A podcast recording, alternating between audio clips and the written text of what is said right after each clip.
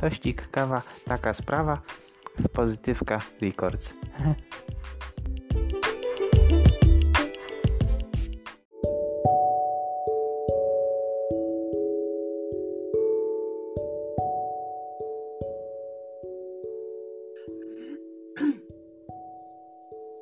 Witam bardzo serdecznie w kolejnym odcinku z cyklu spotkań Dość ciekawa taka sprawa.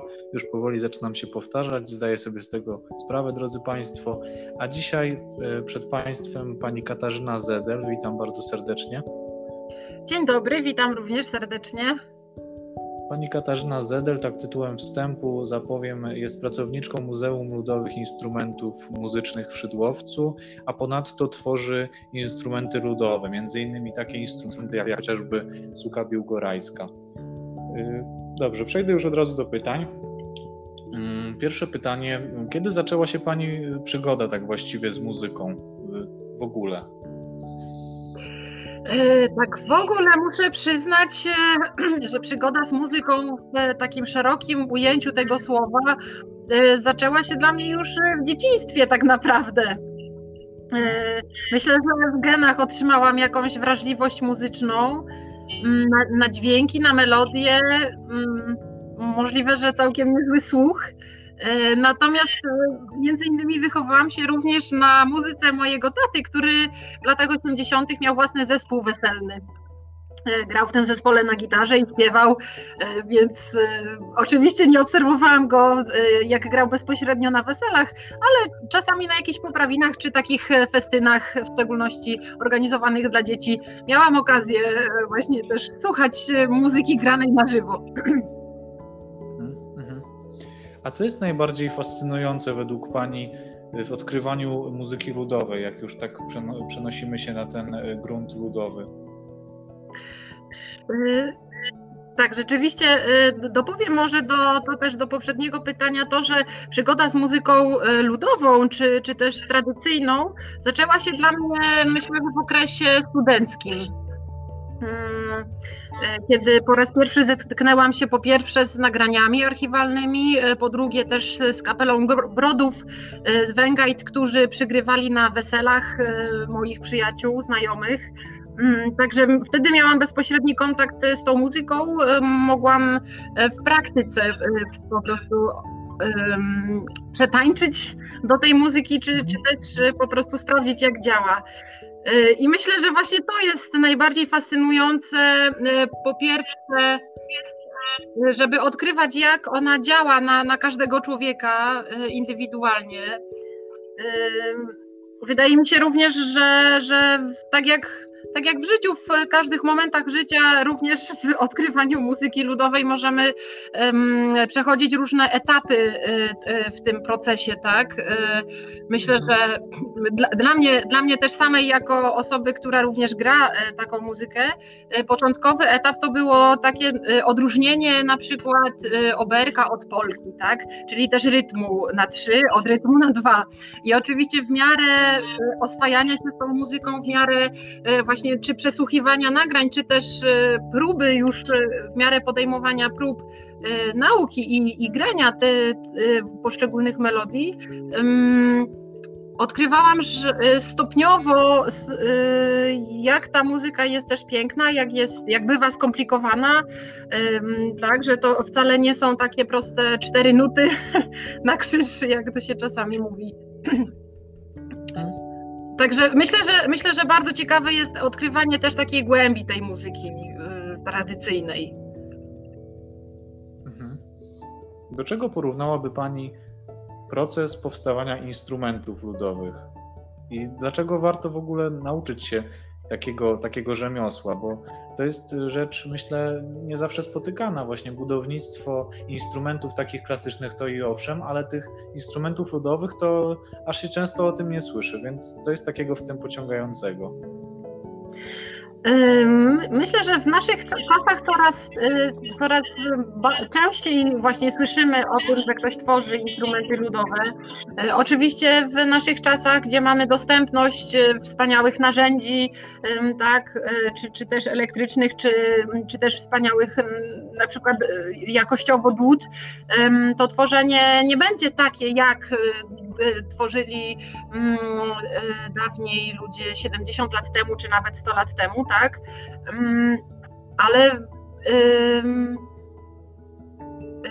myślę, że w tworzeniu tych instrumentów też ciekawe jest to, że tak naprawdę ożywia się drewno, gdy rzeźbiarz tworzy swoje dzieło, to jest to tak naprawdę, też, też oczywiście wkłada w to serce, ale jest to później taka rzecz, która będzie ozdabiać, tak? miejsce, natomiast instrumenty mają to do siebie, że, że yy, wspaniałe jest to, że, że ożywia się to drewno, tak? że, że wydobywa się dźwięki. Yy, bardzo ciekawy jest yy, sam moment zakładania strun w danym instrumencie, bo dopiero mhm. wtedy y, weryfikuje się, co tak naprawdę wyszło, co, a co nie wyszło. Y, Myślę, że nawet w sztuce tworzenia instrumentów ludowych, tak, gdzie mm, ludowych, czyli też takich prostszych w budowie, e, oczywiście nie, nie przyjmujemy jakiegoś kanonu, to znaczy powiem tak, można oczywiście um, odtwarzać czy, czy robić kopie danych instrumentów i wtedy takiego kanonu się trzymać, ale generalnie też e, jest taka pełna swoboda w tworzeniu tych instrumentów ludowych, tak? Czyli nawet jeżeli chciałabym zbudować jakieś skrzypce, ale na przykład główkę e, zrobię po swojemu, tak? Czyli te też, ja to bym powiedziała bardziej tak, jak ta główka, będę chciała ją wyrzeźbić tak, jaka tak naprawdę ona chce być. Czyli to jakby coś tam pod spodem, podskórnie nakazuje, jak to jakoś powinno wyglądać. Y, no tak. Y, w przypadku wspomnianej przez Pana suki biłgorajskiej, to rzeczywiście moja przygoda w tworzeniu takiej suki rozpoczęła się w 2008 roku w pracowni Pana Zbigniewa Butryna z Janowa Lubelskiego. I rzeczywiście wtedy wykonaliśmy sukę według formy e, na podstawie e, akwareli Wojciecha Gersona z 1895 roku, gdzie podane są w calach wymiary instrumentu. Tak? Także z takiego rysunku można też po prostu zdjąć formę, na tej podstawie wykonać, tak?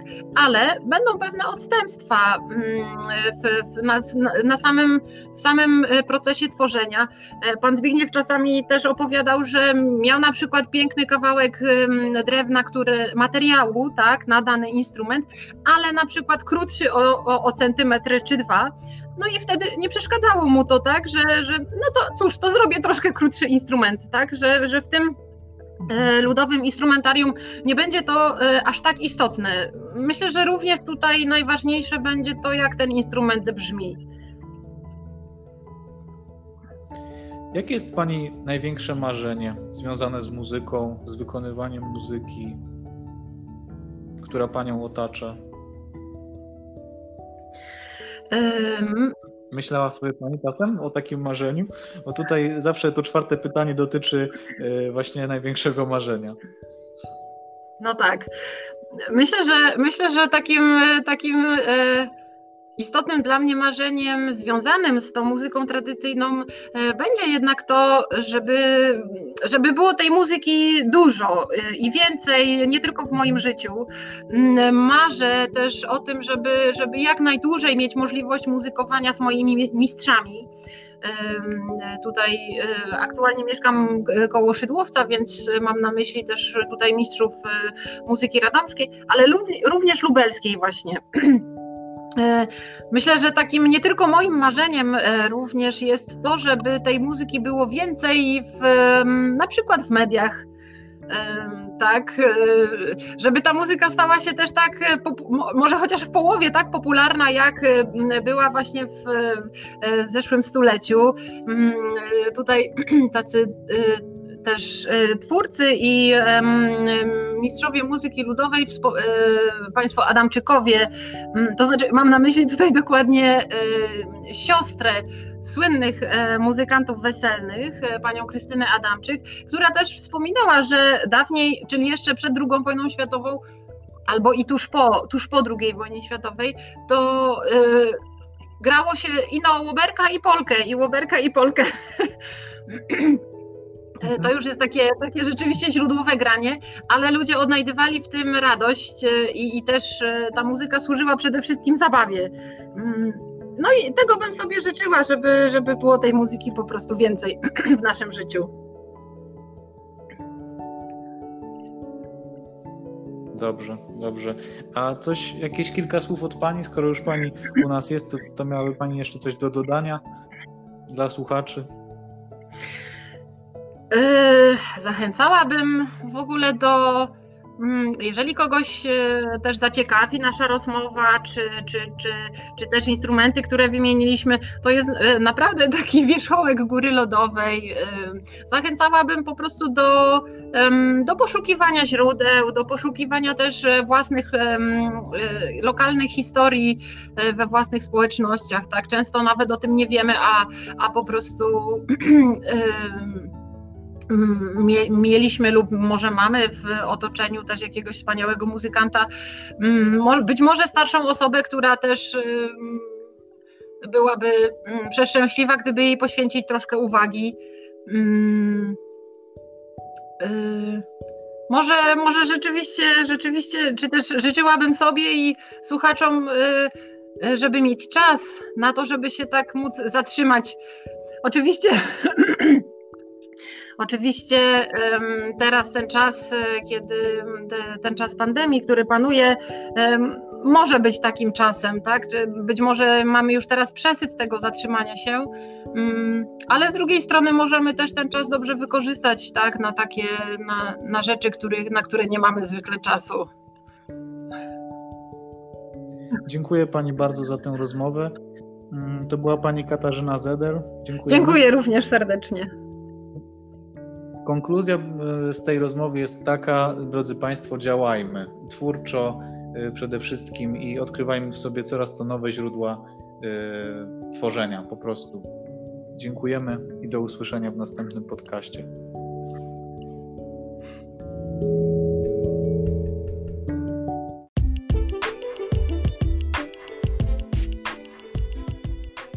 Tościk, kawa, taka sprawa w Pozytywka Records.